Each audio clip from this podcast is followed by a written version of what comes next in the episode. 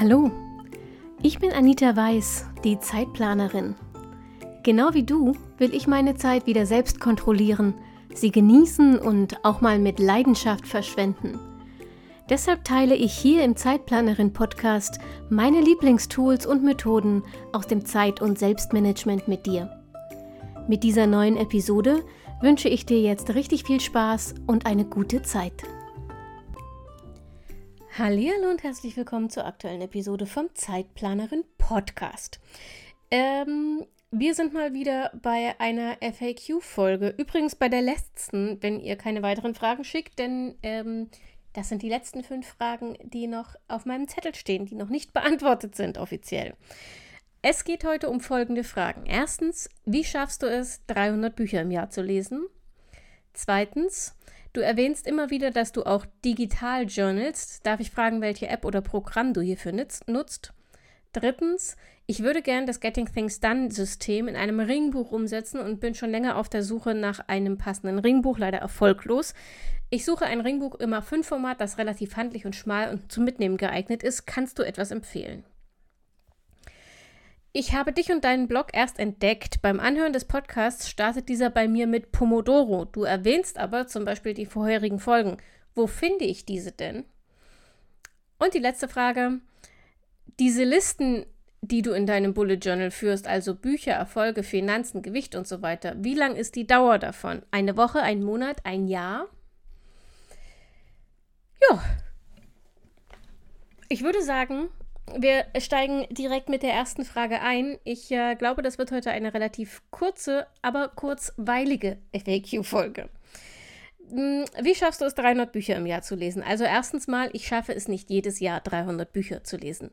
Das ist mein absoluter Jahresrekord. Ähm, normalerweise liege ich so um die 200 im Jahr. Hm, und das gelingt mit einer Mischung aus extremem Schnell- und ständigem Lesen seit ich auf E-Books umgestiegen bin, nutze ich tatsächlich so ziemlich jede Minute Wartezeit zum Lesen, weil ich einfach die E-Book-App auf dem Handy habe. Und dann kann ich in der Bahn, im Wartezimmer, manchmal sogar im Büro, wenn ich auf Kollegen warte, die sich für ein Meeting verspäten oder so, eben die App öffnen und kann ein paar Minuten lesen.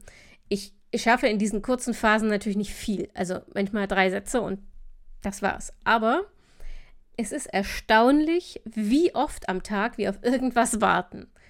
Und wenn du dann jedes Mal liest, dann kommen am Tag doch ein paar Seiten zusammen.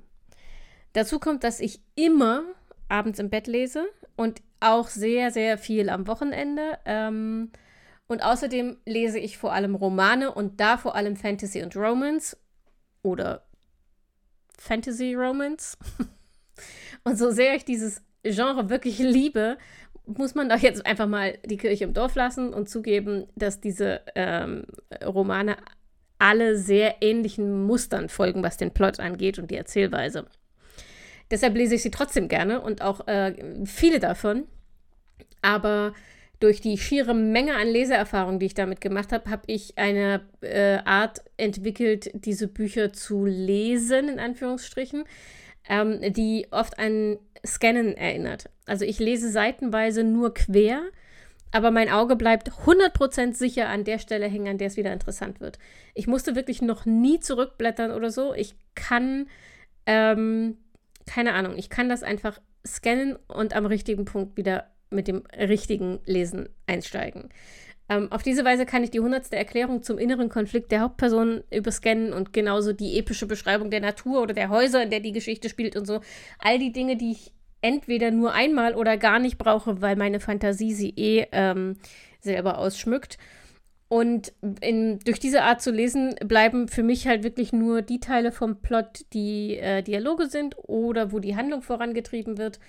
Mm, und auf diese Weise schaffe ich am Wochenende, wenn ich ein paar Stunden durchlesen kann, tatsächlich locker ein ganzes Buch am Tag. Ähm, Allerdings gilt das eben, wie gesagt, nur für diese Art von Romanen und auch nur, wenn ich sie auf Deutsch lese. Ich lese im Moment relativ viel äh, englischsprachige Romane, absichtlich Romane auch aus meinem Lieblingsgenre, weil es für mich einfacher ist, mich da reinzufinden. Ähm, einfach um meinen mein Wortschatz wieder ein bisschen aufzubauen. Ich werde darin inzwischen auch wirklich immer schneller, immer schneller, aber bin noch lange nicht so schnell wie auf Deutsch. Äh, und bei Sachbüchern ist es noch viel, viel schlimmer bei mir, weil ich immer 300 Sachbücher gleichzeitig lese und ähm, äh, da sehr ungeduldig bin. Bei den allermeisten Sachbüchern habe ich immer das Gefühl, die Hälfte hätte auch gereicht, weil man sich wiederholt oder unnötig ausschweifend erzählt oder erzählt in Anführungsstrichen erklärt. Ähm, und deshalb lege ich die immer wieder weg, nehme sie wieder vor, nehme sie wieder weg. Und bei Sachbüchern bin ich auch relativ schnell abgelenkt und dann merke ich, dass ich eine Seite gelesen habe, aber nicht mehr weiß, was ich gelesen habe. Also fange ich wieder von vorne an. Da brauche ich viel, viel, viel, viel länger und bin viel, viel, viel langsamer.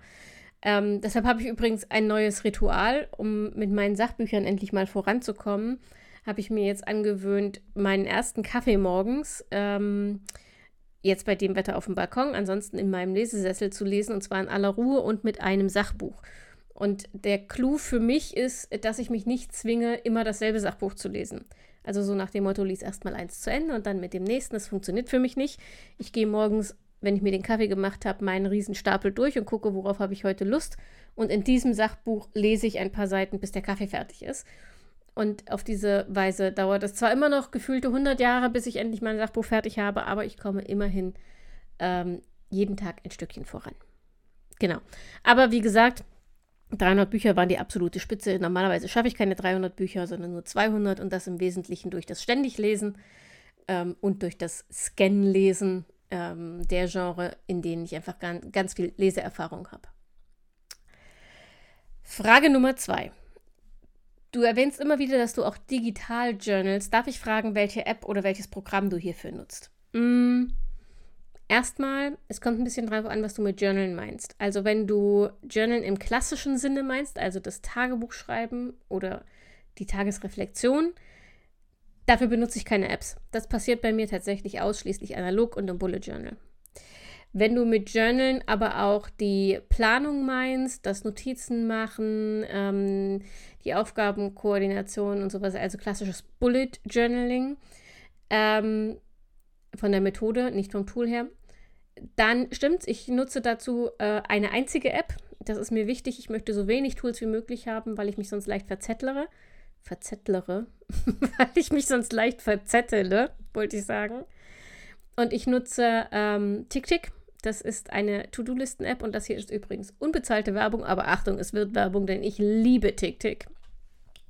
Ähm, ich nutze TickTick, um meine Planung abzubilden. Also ich sammle dort die Aufgaben, ich priorisiere sie, ich terminiere sie und ich plane sie auch ein ähm, für die Tage. Und ich sammle in TickTick auch Notizen. Äh, allerdings keine Notizen im Sinne von Tagebucheinträgen und Reflexionen. Wie gesagt, das läuft nur analog, sondern ähm, Notizen, die ich später nochmal brauche und die ähm, wieder auffindbar sein müssen, für die ich also eine Suchfunktion brauche. Ähm, das ist in aller Regel ist das äh, berufliches Zeug, berufliche Notizen. Dafür gibt es in TickTick eine Notizfunktion, die kann man machen. Und ich kann in, Kick, äh, in TickTick auch Kanban-Boards anlegen, die ich im Moment nicht nutze. Es geht aber genauso wie Gantt-Charts. Du kannst deine Aufgaben sogar in der Eisenhower-Matrix ähm, organisieren, wenn du das möchtest. Wir wissen ja alle, was ich davon halte. Äh, nutze ich also nicht, geht aber. Und TickTick hat einen eingebauten Pomodoro-Timer und eine Stoppuhr, sodass du ähm, deine Arbeitszyklen äh, organisieren und gleichzeitig dokumentieren kannst, weil egal ob du die Stoppuhr oder den Pomodoro-Timer nutzt, du kannst sie jeweils eine Aufgabe zuweisen und es wird dann dokumentiert, wie lange du eben dich mit dieser Aufgabe beschäftigt hast. So, ähm, das heißt, TickTick hat für mich alles, was mir wichtig ist in Sachen Planung und Arbeitsorganisation. Ich brauche also nur eine App für alles. Und das ist für mich ein Riesenvorteil von TickTick. Mal davon abgesehen, dass sie einfach auch hübsch ist. Ähm, es gibt eine kostenlose Variante von TickTick, die reicht auch völlig aus, um sich da mal durchzutesten, aber die Pro-Version bietet tatsächlich wirklich sinnvolle Zusatzfunktionen und sie kostet ähm, 2,99, glaube ich, im Monat. Das ist jetzt nicht die Welt und das kann ich tatsächlich im, empfehlen. Das ist gut investiertes Geld. Allerdings, das muss man dazu sagen, TickTick ist von einem amerikanischen Anbieter, ebenso wie Trello, das ich empfehlen kann, wenn du mit Kanban-Boards arbeiten willst, ebenso wie Notion. Ich persönlich bin kein großer Fan von Notion, weil es mir zu umständlich ist und zu, zu groß, aber es gibt ähm, durchaus Szenarien, wo Notion ähm, Sinn macht. Also gerade wenn du viel Wissen sammelst, also wirklich mit Datenbanken arbeiten willst, dann ist Notion vielleicht die App deiner Wahl. Ähm, wenn dir wichtig ist, dass das Tool aus Deutschland kommt, beziehungsweise DSGVO-konform ist, dann sind weder TickTick noch Trello noch Notion für dich eine Option. Dann kann ich dir empfehlen, Meistertask oder ZenKit anzugucken. Meistertask habe ich selbst noch nicht getestet, ähm, aber habe sehr viele gute Rezensionen dazu gelesen. Das war bei mir mal in der engeren Auswahl. Ähm, ich habe dann irgendwann vor Jahren ZenKit ausprobiert. Ähm, kann auch Trello-Boards. Ich weiß gar nicht, ob das To-Do-Listen kann. Es kann Trello-Boards und es kann, wenn ich mich richtig erinnere, auch ähm, Mindmaps. Und ich war damals sehr angetan vom Funktionsumfang und vom Design. Ähm, es hat einfach nicht so gut zu mir gepasst wie dann TickTick. Aber es wäre vielleicht eine Option, wie gesagt, wenn dir DSGVO und sowas wichtig ist. Nächste Frage. Ich würde gerne das Getting Things Done System in einem Ringbuch umsetzen und bin leider schon länger erfolglos auf der Suche nach einem passenden Ringbuch. Ich suche ein Ringbuch im A5-Format, das relativ handlich und schmal und zum Mitnehmen geeignet ist. Kannst du was empfehlen? Hm, Sagen wir mal so. Also ich kenne das Problem. Meine ersten Ringbücher fühlten sich auch so an, als würde ich einen Backstein in meine Handtasche packen. Das war, war irgendwie gefühlt der Ringbucheinband genauso dick wie die Papiereinlage innen drin, wenn ich da Monate drin gesammelt hatte. Ähm, ich habe dann so ein bisschen rumprobiert und eine Menge Geld dafür ausgegeben. Ähm, und inzwischen drei Ringbücher gefunden, die relativ schmal, aber immer noch groß genug sind, um zwei oder drei Monate unterzubringen bevor die Ringe nicht mehr richtig schließen. Ähm, das sind No-Name. Ringbücher. Deswegen kann ich dir jetzt nicht genau sagen, wie die heißen, aber ich habe auf Amazon eine Liste mit allen möglichen Tools angelegt, die ich dir für dein Zeit- und Selbstmanagement und fürs Bullet Journaling empfehlen kann. Ähm, da findest du auch diese drei meiner liebsten Ringbücher. Die Liste verlinke ich dir in den Show Notes und nein, das ist keine Kooperation oder sonst wie bezahlte Werbung. Das sind nicht mal Affiliate-Links, sondern wirklich einfach nur meine Empfehlungen, die mit so einer Amazon-Liste halt irgendwie schnell und einfach zu sammeln waren. Aber du kannst das natürlich auch überall anders kaufen, wenn du es findest, irgendwo anders. Also schau in die Show Notes. Ähm, und wenn dir diese Ringbücher, die ich da verlinkt habe, immer noch zu sperrig sind, dann guck mal, ob du Pocket Notebooks oder Clipbooks von Filofax findest. Ebenfalls unbezahlte Werbung. Die sind auch extrem schmal, und ein bisschen flexibler. Ich persönlich mag sie nicht so sehr, weil sie so einen Notizbuchcharakter haben. Das ist mir nicht elegant genug. Mm, aber sie sind schmal und sie sind praktisch ähm, und du kannst Blätter rein und raus heften, wie du es brauchst. Also schau sie dir an, vielleicht ist das ja genau das Richtige für dich. Jetzt kommt eine Frage, da ist mir die Antwort ein bisschen peinlich, aber gut. Ich habe dich und deinen Blog erst entdeckt. Beim Anhören des Podcasts startet dieser bei mir mit Pomodoro. Du erwähnst aber zum Beispiel die vorherigen Folgen. Wo finde ich diese denn? Ja. Die Frage lässt sich leider nicht so ganz leicht beantworten. Ähm, grundsätzlich findest du alle Folgen des Podcasts in jeder App, in der du den Podcast hören kannst. Aber die Reihenfolge ist leider überall völlig vermurkst. Und das liegt an meiner eigenen Dummheit. Ich habe Anfang letzten Jahres alles durcheinander gebracht, denn damals habe ich den, das Podcast-Cover geändert. Und ich fand, das ist eine gute Idee, das einheitlich, also auch für alle erschienenen, äh, bereits erschienenen Folgen rückwirkend zu machen. Ja, was ich dabei nicht bedacht habe, wenn man etwas ändert, wird die Folge neu veröffentlicht. Folglich sind jetzt alle Folgen bis zu diesem Datum angeblich im April 2022 erschienen. Das war leider ziemlich dämlich Mm. Und übrigens, deshalb haben die Podcasts neuerdings auch Episodennummern. Falls ich nochmal auf so eine dumme Idee komme, dass man dann zumindest nach den Episodennummern gehen kann. Aber ähm, damit man trotzdem zumindest einige Themen besser bearbeiten kann, habe ich auf Spotify äh, Playlists erstellt. Und vielleicht sind die ja hilfreich für dich. Es gibt äh, vier Playlists. Es gibt Zeitmanagement für Anfänger, Zeitmanagement mit dem Bullet Journal, Prokrastination besiegen und Prioritäten richtig setzen. Und ich verlinke dir auch die vier alle unten in den Show Notes. So, und damit sind wir bei der letzten Frage. Und zwar geht es darum, dass ich mal erzählt habe, welche Listen ich in meinem Bullet Journal habe. Ähm, und die Fragenstellerin möchte gerne wissen, wie lange ich diese Listen nutze, also was die Dauer zum Beispiel von gelesene Bücher, meine Erfolge, Finanzen, Gewicht und so weiter. Ähm, und tatsächlich variiert das bei mir, also nicht nur von Liste zu Liste, sondern auch dieselbe Liste teste ich manchmal über unterschiedliche Zeiträume auf. Bücher hatte ich mal jahresweise, das ist aber eine sehr lange Liste. und deshalb äh, führe ich die seitdem immer monatlich, einfach weil ich so viel lese. Ähm, die Erfolge, also im Sinne einer Tada-Liste, die mache ich nur, wenn ich sie brauche und dann auf Tagesbasis, also für den jeweiligen Tag. Die äh, Erfolge als Komplimente-Liste, die habe ich unbegrenzt und auch nicht mehr analog im Bullet Journal, sondern in TickTick. Die wird einfach immer fortgeführt. Mm, das Gewicht, da habe ich eine Halbjahres- oder Jahresübersicht, je nachdem, welchen Zeitraum das jeweilige Bullet Journal abdeckt und zugegebenermaßen auch je nachdem, wie lange ich mir selbst in die Tasche lüge, um, indem ich mich einfach nicht wiege und nicht messe. Ähm, und Finanzen habe ich momentan tatsächlich gar nicht mehr im Bullet Journal, ähm, also den Ausgabentracker, aber wenn, dann äh, habe ich den monatlich. Einfach weil auch meine Finanztabelle monatlich abgerechnet wird.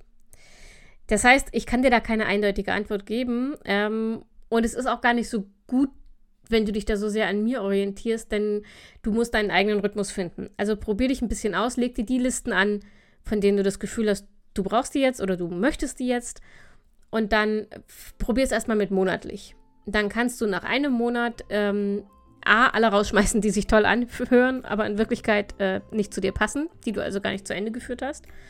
Und bei allen anderen kannst du nach einem Monat einschätzen, ob monatlich für dich passt oder ob du sie lieber wöchentlich haben willst oder ob du einen größeren Zeitraum haben willst.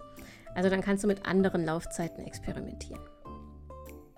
So, liebe Freunde, das war die äh, vorerst zumindest letzte FAQ-Folge. Es sei denn, ihr bombardiert mich jetzt mit neuen Fragen. Dann gibt es natürlich ähm, im, was haben wir heute für Monat Juli? Im August wieder eine. oh Gott, ich bin so verwirrt. Jedenfalls geht es nächste Woche ähm, erstmal mit einer sehr persönlichen Folge weiter und da erzähle ich dir auch ein bisschen, was sich bei mir in Zukunft ändern wird. Das hat auch Auswirkungen auf dich möglicherweise. Äh, denn es geht um die Frage, die mir immer wieder gestellt wird, Anita, wie schaffst du das eigentlich alles? Und die, die Antwort, die mein Körper mir diese Woche gegeben hat, war gar nicht. Und deshalb habe ich ein paar Entscheidungen getroffen und werde ein paar Dinge umstellen und ändern. Und ähm, ja, davon erzähle ich dir nächste Woche. Also freue ich mich, wenn du am Montag wieder reinhörst und bis dahin auf dich aufpasst, gesund bleibst und immer daran denkst, dass deine Zeit genauso wichtig ist wie die der anderen.